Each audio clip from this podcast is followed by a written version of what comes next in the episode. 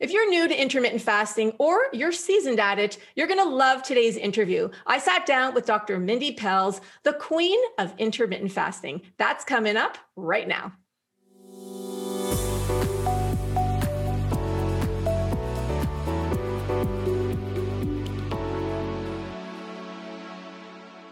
Hi, Mindy. I'm so happy you're on the show today. Welcome to Morphus. Yeah, thank you for having me. I'm excited to be here. So, for those who aren't familiar with you, can you just tell, give us a little bit of a background on who you are? All the you've written three books. You are, to me, the queen of intermittent fasting and fasting in general. But I'd love you. To, I'd love it to come from you, so our audience can hear directly from the source. Yeah, I mean, it's hard to put it in, in a couple of lines, but um, I've been in the functional health world for 25 years, and um, my doctorate is as a chiropractor. And what I started to notice is that about 10 years into my practice, people were changing the bodies people were living in were were really different. And now that i go back and i look at it, it our environment dramatically changed. We started having more toxins in our food and we people became more sedentary and we had more um, you know more of the short attention spans from our phones and things like that and so I started to morph into more nutrition, more detoxing, and really helping people undo the, the trauma of modern day living. And um, about that time, I was going through, I'm 51 right now. So I was about 40.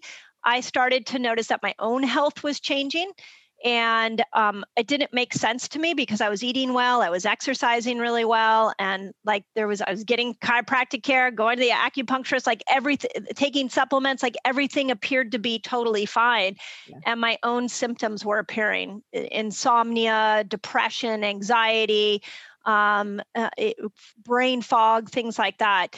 And the answers that I was really given by colleagues and friends was like, buck up. It is menopause and you're going to need to learn how to live with it. Yeah. And I didn't really want that as a solution. So I spent most of my 40s trying to understand what was happening hormonally to women. And um, I've put the, the findings of that in the new book that I have, The Menopause Reset. But I would say that now my passion is really teaching women how they can thrive in this modern world we're living in. How do we balance our hormones when there is so much toxicity, when there is so much stress around? And that really is how I stumbled upon fasting because fasting was eh, is such an incredible tool for insulin resistance and I'll, most women going through menopause have insulin yeah. resistance yeah. so it kind of like unfolded into this journey that now has me teaching fasting to women over 40 I love it. And I love, first of all, around the same age. I'm 50. I turned 50 this year. And awesome. same perimenopause and into menopause. And now I'm in menopause. And it's so fascinating. And I've been a nutritionist for 20 years and always looking. I wrote a book called Unjunk Your Junk Food. I mean, we we always look at ingredients in food and we talk about chemicals. Awesome. And I love that you also do that. And you're looking at what we're putting in and on our bodies because that's, of course, what we can control. And it has a tie into so many different factors, right? So yep. I, I want to talk about intermittent fasting because that to me like I said in the beginning, you really are the queen when it comes to intermittent fasting. And you've you've taken it to such another level that I literally I'm in awe every time I'm watching your videos. I'm like, wait, I didn't know that, or that's so cool. Wait a second, because I've been doing intermittent fasting, or let's call it IF for the sake of the shortness, and uh, we'll show how cool yep. we are. no, I'm just kidding. There's a lot of terminology that may need some explanation. Yeah. So we'll call it intermittent fasting or IF. And um, I would love you to start with the definition of what is intermittent fasting, and then also how does it dif- differ from time restricted eating? Is it the same thing? Is it not? So let's start there. And I, I have like a million questions to ask you, but that's a good place to start. Okay, so intermittent fasting actually became popular for two reasons. One is that there was actually a really cool research study that came out. It's now a book called uh, The Every Other Day Diet. I don't know if you ever ever no, read that. I've never heard of it. But, yeah. but it was a woman who decided to take a group of chronically diseased people. They were obese. They had metabolic syndrome. They had um, were eating poor food, and she asked them that every other day they fast. So what they were told to do is like one day eat whatever you want, next day don't eat anything. And they had to do that for a year. And by the end of the year, what they found is that the majority of people, it may have been 100% of the people, all lost weight. Their cholesterol went down, their food choices changed, um, their body literally went into this accelerated healing state. So, this book, I wish I could remember the woman's name. This book really brought to people's attention this idea of intermittent fasting or alternate day fasting. At the same time, we had some great research coming out of Japan showing us that if you go about 13 to 15 hours without food, that you could start to upregulate growth hormone, you could start to get the body to kick in some ketones and repair itself. And so these two studies were like coming together at at about the same time and it was about 6 years ago. Hmm. And so intermittent fasting was born from these early researchers. What it is known as now, today, the way I use the term, is 13 to 15 hours without food. I think that is the easiest. I think the alternate day diet is very difficult. Um, but last year in 2019, the New England Journal of Medicine came out and said that they have reviewed over 1,500 peer reviewed journals yeah. on intermittent fasting. And they discovered that it should be the first line of treatment for cardiovascular disease, for neurodegenerative problems, for some cancers, for obesity, for diabetes. I mean, the list goes on and on. And in that journal, they bring up that you can intermittent fast doing it alternate day fasting, or you can do the 13 to 15 hours. So I think it's important to make sure that people understand there's two styles of intermittent fasting. And I like that you mentioned the 13 to 15 hours because I used to think that I had to do 16 to 20 in order for it to be effective. And now that newer research is showing the 13 to 15. Can you talk a little bit about that and why that's the prime amount of time? And then also what happens when you're in that zone? Mm-hmm. Yeah. So think of it like this when you stop eating, there's actually, let me back up one step. There's two ways you burn energy one is from the food you eat, and the other is from actually your fat. And what we have found is that when you go about 13 hours without food, you move away from this, what we call a sugar burner uh, metabolism. And you start to click over into a fat burning metabolism. That happens around 13 hours. So, and then as you switch over into this fat burning metabolism, you there is a chemical reaction that will take place. And that chemical reaction is known as ketones. Ketones will be secreted. And these ketones are incredibly reparative to the brain they are indications that the body's burning fat now. They will upregulate neurotransmitters like GABA. So, this switch from the sugar burner to the fat burner in the presence of ketones is really where the healing starts and it heal it starts around 13 hours. Now, what a lot of people don't realize is the longer you stay in that fasted state, the more chemical benefits you get and the more healing benefits you get but 13 is really enough time for the blood sugar to be low enough for the uh, stored sugar in the liver to register that it needs to make a switch over to fat burning. Yeah, it's very interesting research. Now, I've heard a term, I've heard that Jim you use it called autophagy. Can you explain what that is? Yeah. So at 13 to 15 in that range, your body's just think of it like a dimmer switch. It's just like, oh, it's going to slowly switch over. And now it's going to be a fat burner. So now we're in fat burning mode. Ketones are getting made. And um, then as the longer you stay in there, as you hit 17 and 18 hours without food, it initiates an intelligence inside your cells that says, hey, blood sugar's not going up we're not getting any food, so we better become more efficient. And so it takes the inside of the cell and it cleans it up. So, hmm. any bacteria that's in there, viruses, which is really important for us to point out in this moment in time, that it'll clean up what's going on in the cell. It will repair mitochondria. And the mitochondria we now are the dysfunctional mitochondria are the root of so much disease. So you literally, if you can hang in there and you can go 17 hours, now you've stimulated autophagy. And autophagy basically is the self repair. We look at it translates to mean self eating, mm. but that's a little bit of a misnomer because it will eat the bacteria, it will clean up the bad stuff in there, but it also repairs proteins that make that cell more efficient. And you'll mm. never ever get access to this if you are eating six meals a day. This is right. like a whole repair system that people didn't even know how to access until this came became so popular. What's your guideline yeah. in terms of trying to get from that 13 to 14 to that 17 to 18? Yeah. So the way I like to step it is the first thing is get comfortable with 13 to 15. Just, you know, some people are going to have to push their breakfast back and like slowly get there. But once you're like, hey, I'm in, in a comfortable state with 13 to 15 hours, then one day a week, I encourage people to push that fast out. So go okay. 17. If you can go to 24, 24 is one of my favorite fasts because there's great research showing that it repairs the uh, gut lining and that you'll get a whole boost of stem cells inside your intestinal tract.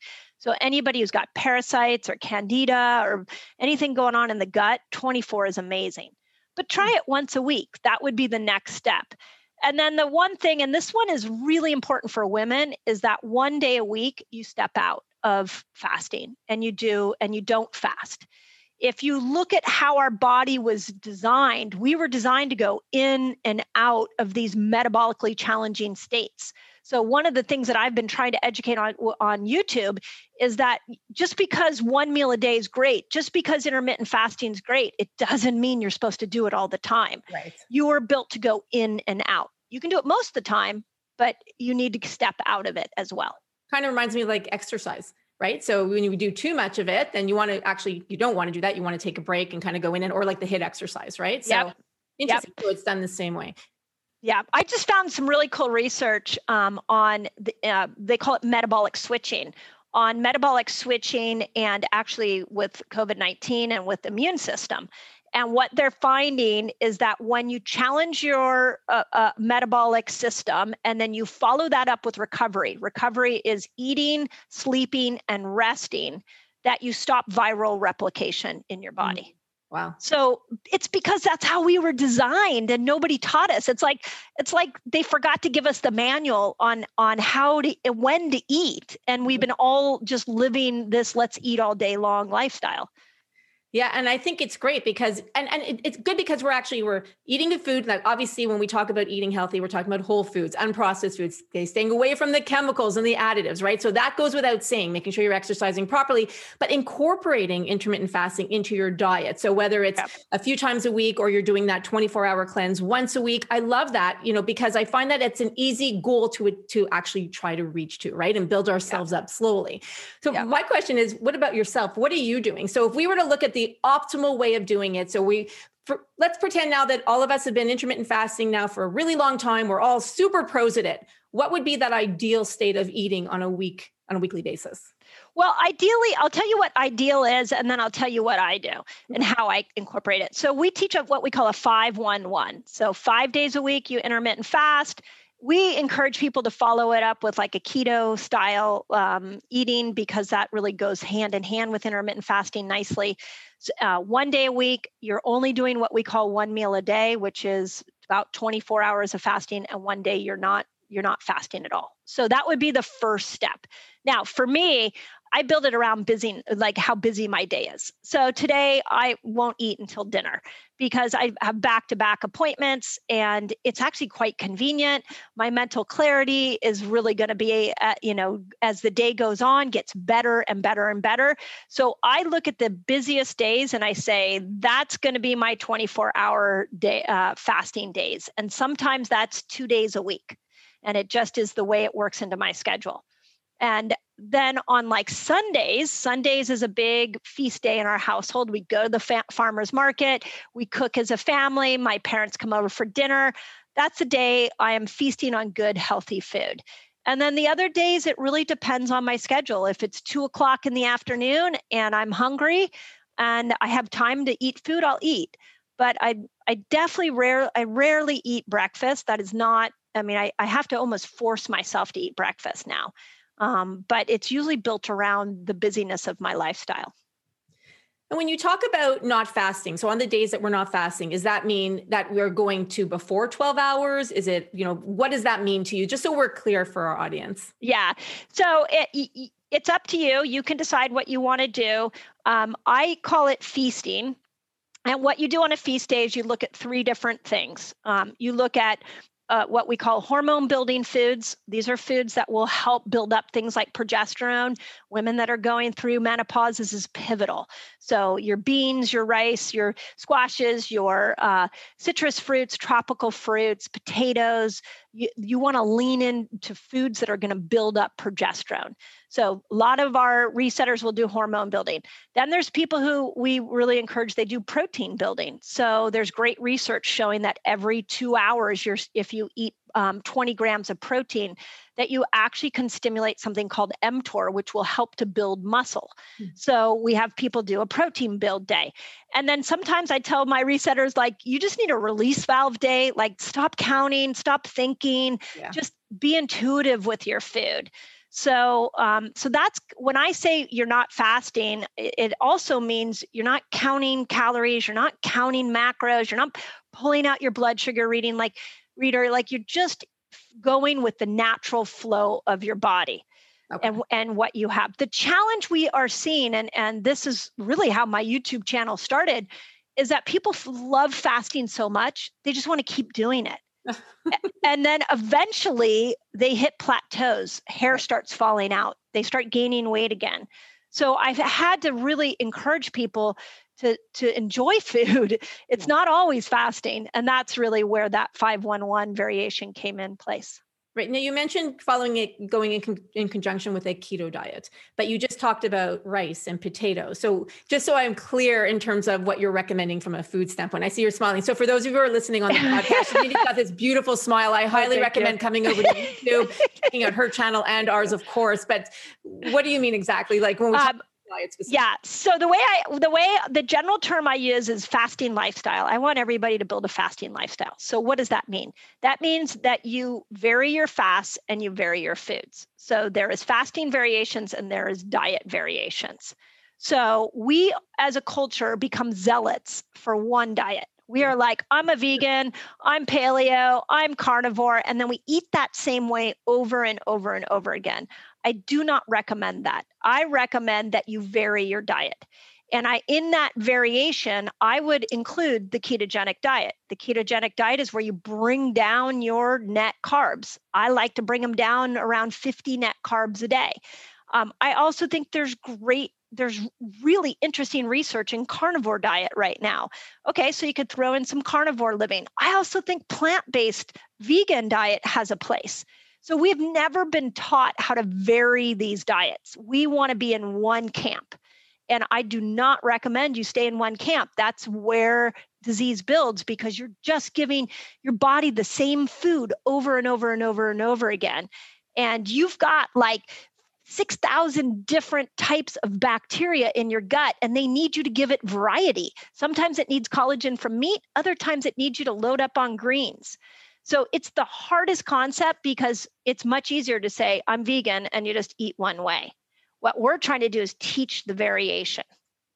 Yeah, that's really interesting. So, what would you say then to genetics? So, for example, I had my genetics tested and I it came back that I can eat high fat and that I don't digest starch very well. So, I follow a pescatarian paleo diet. So, okay. what would you say? And I find this very interesting because I am very rigid in what I'm eating, but I love what you're saying and how opening us up to different things and getting the different food varieties in our diet. What would be your answer to somebody who has those genetics? Okay, so a couple thoughts on that. So, for starters, remember that you are more bacteria than you are human cells. So, like 10 to 1. So, where gen- genetics falls apart is it doesn't take into consideration what your microbiome needs are. Mm-hmm. And so like we've we do gut tests all the time on people in our practice and nobody has good gut diversity nobody.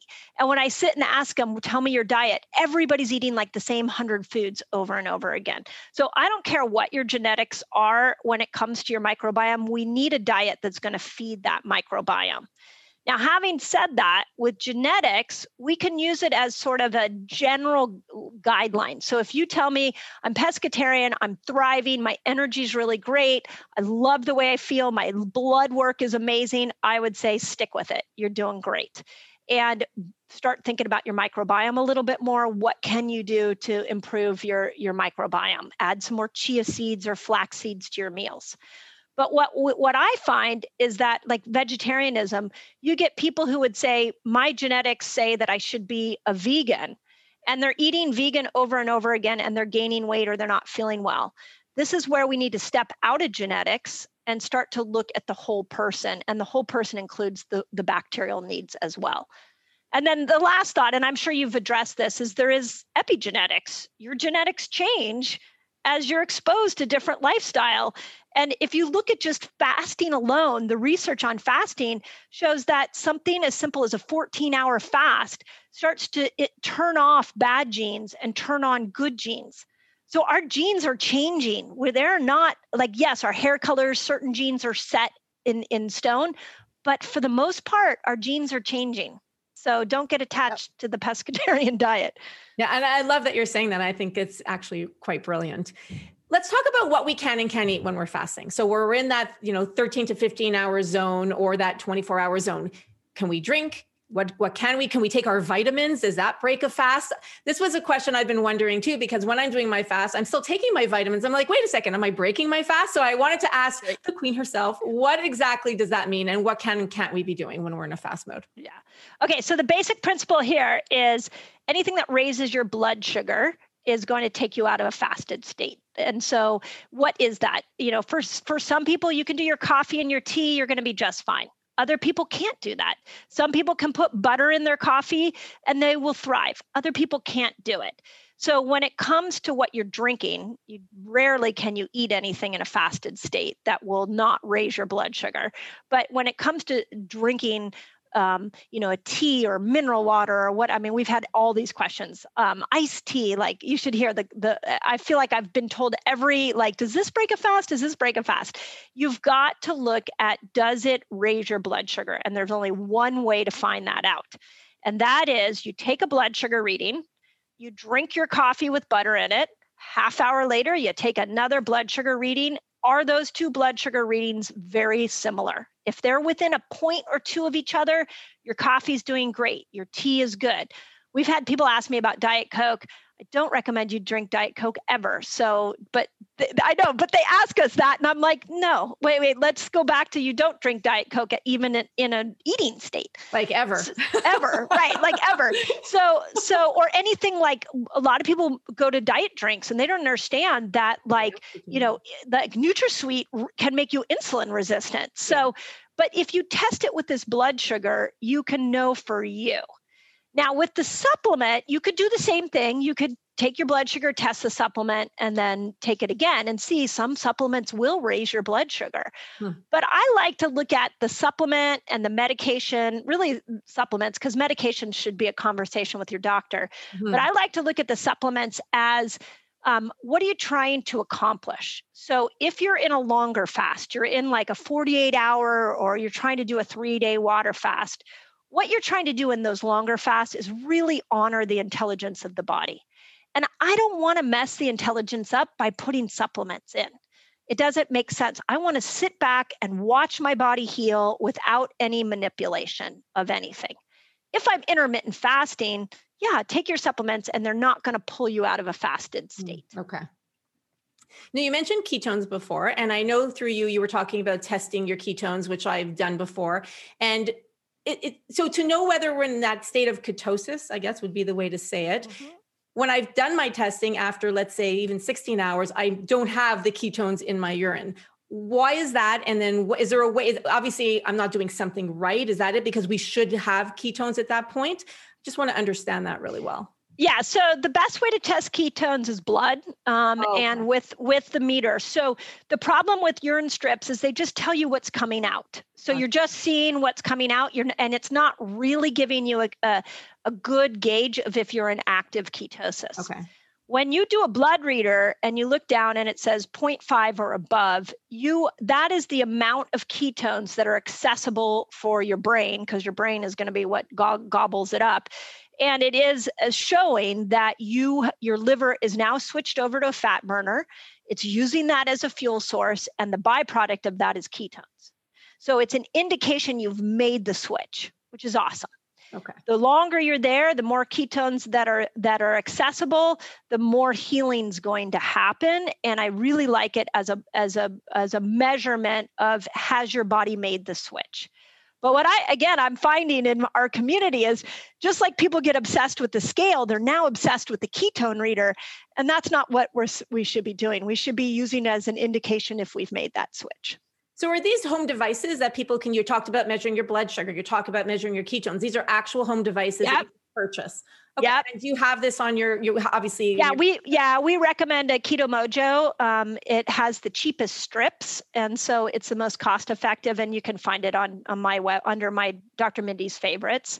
Um, and we, we really like it. It has the most reliability, the cheapest strips. And we have people test in the morning when they first wake up, and then mm-hmm. we have them test right before they eat. And what you're looking for is you're looking for that second reading. You want to see your blood sugar go down and you want to see your ketones going up. And if that's happening, your body knows how to make the switch. And that's awesome. And that Keto Mojo measures your blood sugar as well? Yes, oh, measures both ketones. Yep. With one so all you have to do is prick your finger once. It will transform the way you look at food. Like, you know, we get on the scale and we have all this judgment about the scale. Like, we were a certain weight when we were 20 years old. And therefore, so we have so much history on the scale. I just think everybody should throw their scale out and they should look at something like a blood sugar reader because it will tell you what your food is doing. If you wake up in the morning and your blood sugar is 120, 140, you got we got some work to do. If you wake up and that blood sugar and these these are american measurements if you wake up and you're like at 70 to 90 your blood is doing your blood sugar is amazing. Your food is amazing. This is how we can create a really healthy relationship with food. The scale's not going to do that for us I love that. It's like we say it when we're with Naturally Savvy, my other company. We're like, forget calories. Those are like oh, so 2019 and before. Like, right. let's look at ingredients, and now let's look at blood sugar. So it's taking it a step further, which I right. I love that you're yeah. saying that. It'd be like it'd be like getting into a, a, car, a new car, and being like, "Where's the eight track? I've got, or where's my cassette player?" Like that's it is so it's super outdated, and we get people that still show up in our community asking about calories and and upset, and I'm like, "No, no, no, we don't count calories anymore. No more." And it's been so freeing to not have to count calories yeah forget the cal it's all about the ingredients and now obviously about the ketones and the blood sugar so we take yeah. it a little bit further. I like that. Now you talked about blood sugar measurements. So should we always be so that you mentioned 70 to 90 you mentioned everything anything over 100 so if we're going to get the keto mojo and we're going to be looking at balancing our blood sugar what is that ideal range to be in? So you were saying initially not to move so anywhere between the range of 70 to 90 is good even after you're eating. Just give us a little bit i guess about blood sugar regulation because it's so important as you mentioned earlier and as we talk about at morphus uh, when it comes to menopause yeah, so you you want to wake up somewhere between 70 and 90, and um, if you're in that range, that's really healthy blood sugar. I do uh, we do get a lot of people that are, are like around 100 and they get really freaked out and i'm like no 100's not even bad like if you walked into your medical doctor's office and you're like my blood sugar is 100 they'd be like that is awesome so it's when we start to get into 120 150 200 i heard a story today of a of somebody who had a 400 her dad had a 4 he, his blood sugar was at 400 so these are those are very unhealthy. So you want it to be between 70 and 90 you are in ketosis if you're at 0.5 or greater. Now a lot of people will say well you know should i be at 2.0 should i be at 4.0 and with ketosis it's not always the name of the game isn't always the more is better. We just want to see that you've made that switch in order to make that switch, you got to get the blood sugar down. They go hand in hand, hand kind of like estrogen and progesterone. Like they're a team. You got to have one go down so the other one can go up. And if you don't, if you can't get the blood sugar down, it'll be difficult to get the keto, to get into ketosis. So, and then after food, we don't do a lot with blood sugar after food, but it is kind of interesting. So you should see if you get a spike after your meal, you should see that spike come down within an hour of the meal. And it should be down to what it was pre meal. Mm-hmm. If it's taking five, six hours for your blood sugar to come down, there is a sluggish liver there. There's something that's not, or a pancreas that's overworking. Something's not allowing it to happen. Mm-hmm. But that's only helpful if we hit a point where you can't wake up between 70 and 90. Right. Got it hydration. Now, obviously, oh, there you go. I, I want to talk hydration because it's so important for so many things. Obviously, making sure we're getting enough water, liquids in our diet. How important is it to be hydrated when we're fasting? Oh my gosh. Okay, so hydration also ties into minerals. So I'm going to kind of clump the two of them sure. there.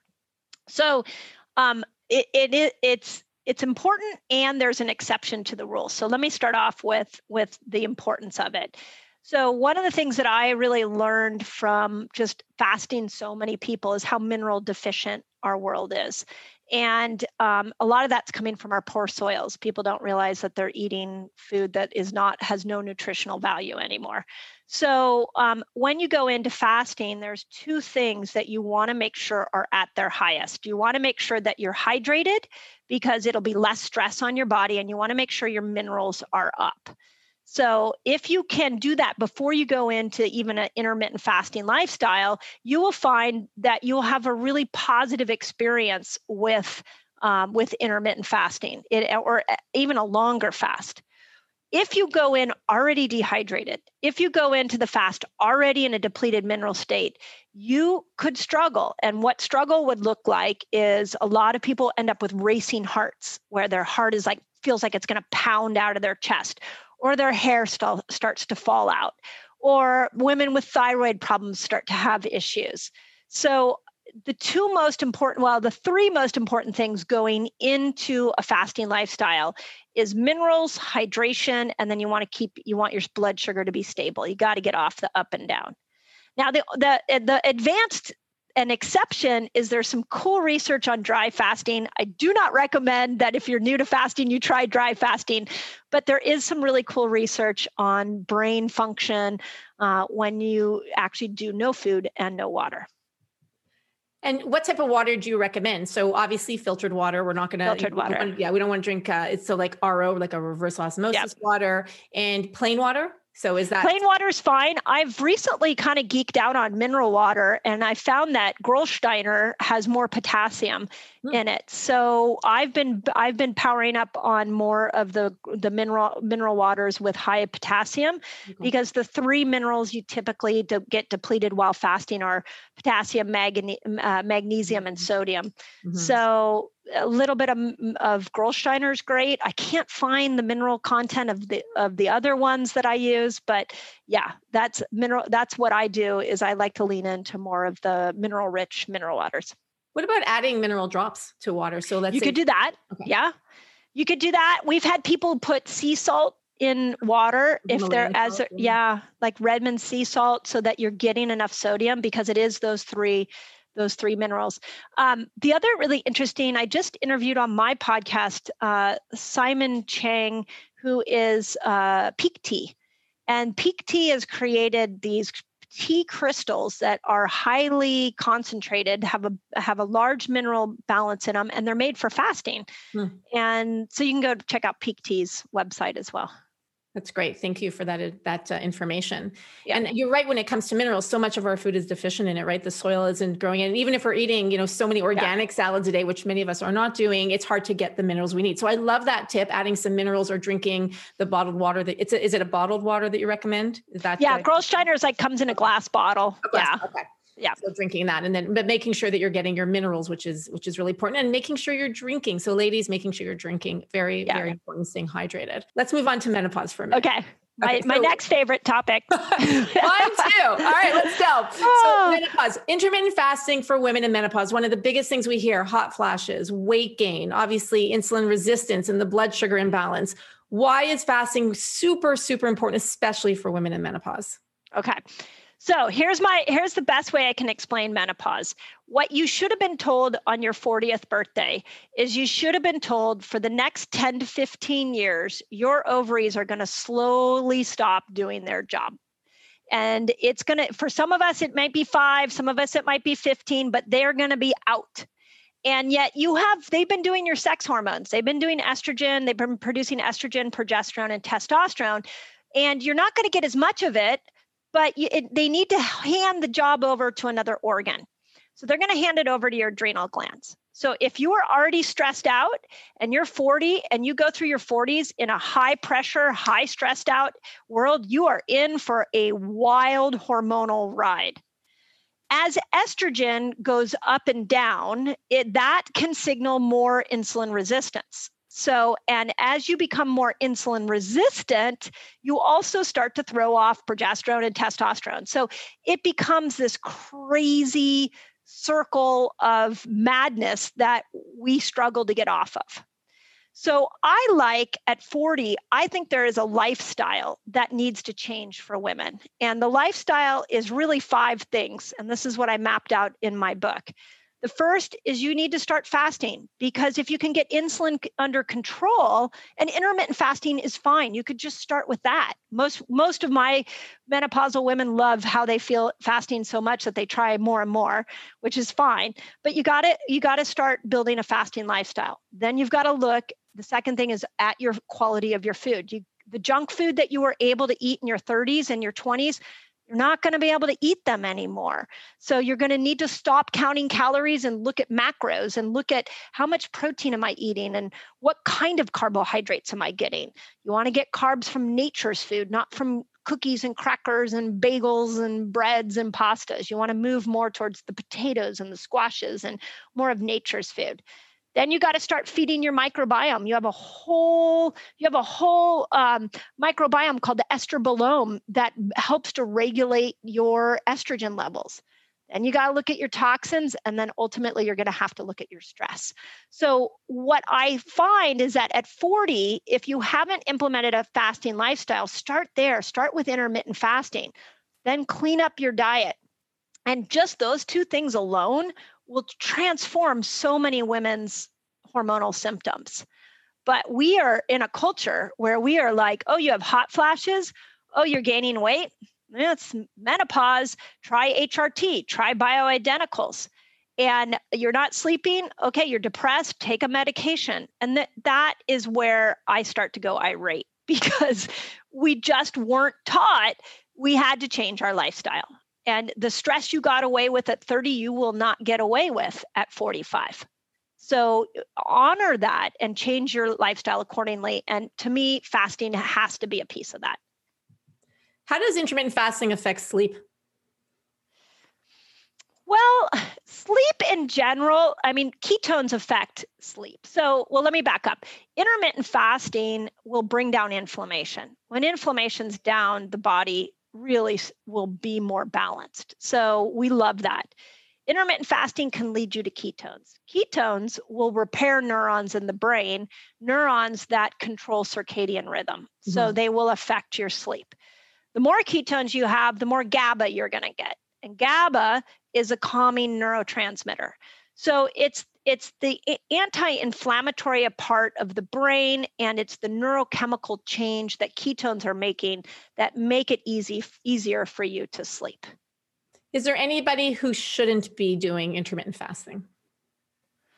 That's a great question and um, i would say that the biggest area there's two of the biggest um, conditions that i hear from people that they're like my doctor told me not to do this. Um, one is adrenal fatigue people and I will tell you that we have taken people who we see their adrenals completely flatlined mm. and we uh, slowly like build them into intermittent fasting. So if you know you're adrenal fatigued and you're listening to this and you're like, oh, I'm going to try a 17 hour fast, I would highly recommend against it. Mm. You want to just slowly work yourself into 13, 15 hours. The other area that we see it a lot is with thyroid conditions. But back to the mineral conversation, back to, you know, honoring a slow and steady fasting approach, I have just found both adrenals and thyroid can be healed with intermittent fasting. Other than that, I don't, I don't, even diabetics. Oh my gosh, the number of diabetics that were getting off med- medication just from intermittent fasting. There's just the more intense your situation is, the more you're going to want to be coached through the process. But remember, this is how you're designed. You're desi- you're not designed to eat all day. So all you're doing is tapping into your own internal design. And there's nothing wrong with that. But yet some people will need a little more guidance. Hmm. Which makes a lot of sense. Talk about the Dutch test. I know you've mentioned it quite a bit. Why is it something that we should consider getting it, or are there and And or are there other tests that we should consider getting again or bringing to our doctor? So when we go to our doctor and we're getting a checkup again for us women in menopause or perimenopause, we're like, okay, we're you know we're having all these symptoms we want to try obviously we're, we're going to try intermittent fasting what are some tests that you recommend including what is a dutch test good for yeah. So in the world of functional medicine, oh my gosh, there are a, a bazillion tests you can do. So I always tell my resetters, like, don't get over crazy with tests. Like, there are some that are just pivotal. And honestly, the Dutch test is incredibly pivotal, okay. and especially for women over 40. So I like it for a variety of reasons. It lets you know what your main sex hormones are doing. So we can find out, like for me, when I was 45, I did my first Dutch test and found out that my hormones were so depleted from all the stress that I have been, I had been living and that I was worse than a menopausal woman and I wasn't even in menopause. So it helped me adapt and go, whoa, I need to make some changes. Yeah. Uh, it can also tell us if you have any cortisol dysregulation. So if you're getting a, a spike of cortisol at night, that might be preventing you from sleeping. Well, that would be helpful to know. And you, there are some techniques you can do to bring cortisol down.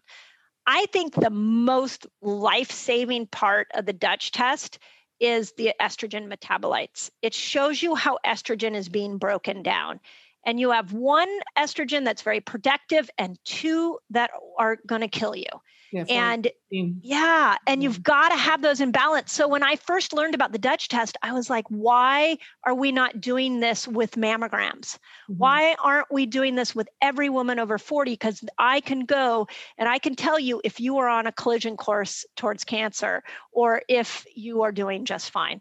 And it's in that estrogen metabolites that is so powerful. Yeah, I, I, absolutely agree with you. And so the the we have a company that we work with called the DNA company that tests for that as well. So I know awesome. exactly what my, you know, exactly how much is going to E2, E4, E16. So just Perfect just to explain to those of you who are listening, the E2, the estrogen E2 is the one you were talking about, the protective one, and then the 4 and 16 are not so great. But doing a test like the Dutch test or the DNA test will actually tell you what your estrogens are doing and very very important to understand. So, thank you for explaining that. Yeah, no, I I think hormonal testing should be the wave for women. I just especially as breast cancer is so prevalent, like why aren't we doing this on women? Yeah. So yeah, and we'll passionate about that one. Below, uh, yeah, I agree. I and so am I. Super passionate. We'll put links below for those of you who are interested, and uh, we'll put links to Dr. Mindy's website as well. Dr. Mindy, I mean, you're such a wealth of information. Is there anything that we didn't talk today talk about today that you feel that we should mention before we end our interview? Yeah, I don't know. I think the only thing I would say on the on the topic of menopause that really um, baffles me is that when we the closer we get to 50 you know our kids are growing up if you have kids our we're, we're our wisdom is just emerging. Like to me like that's where we should be thriving. And when i hear so many women who hit 50 and hate their bodies mm. it just breaks my heart because that's not how you were designed to be.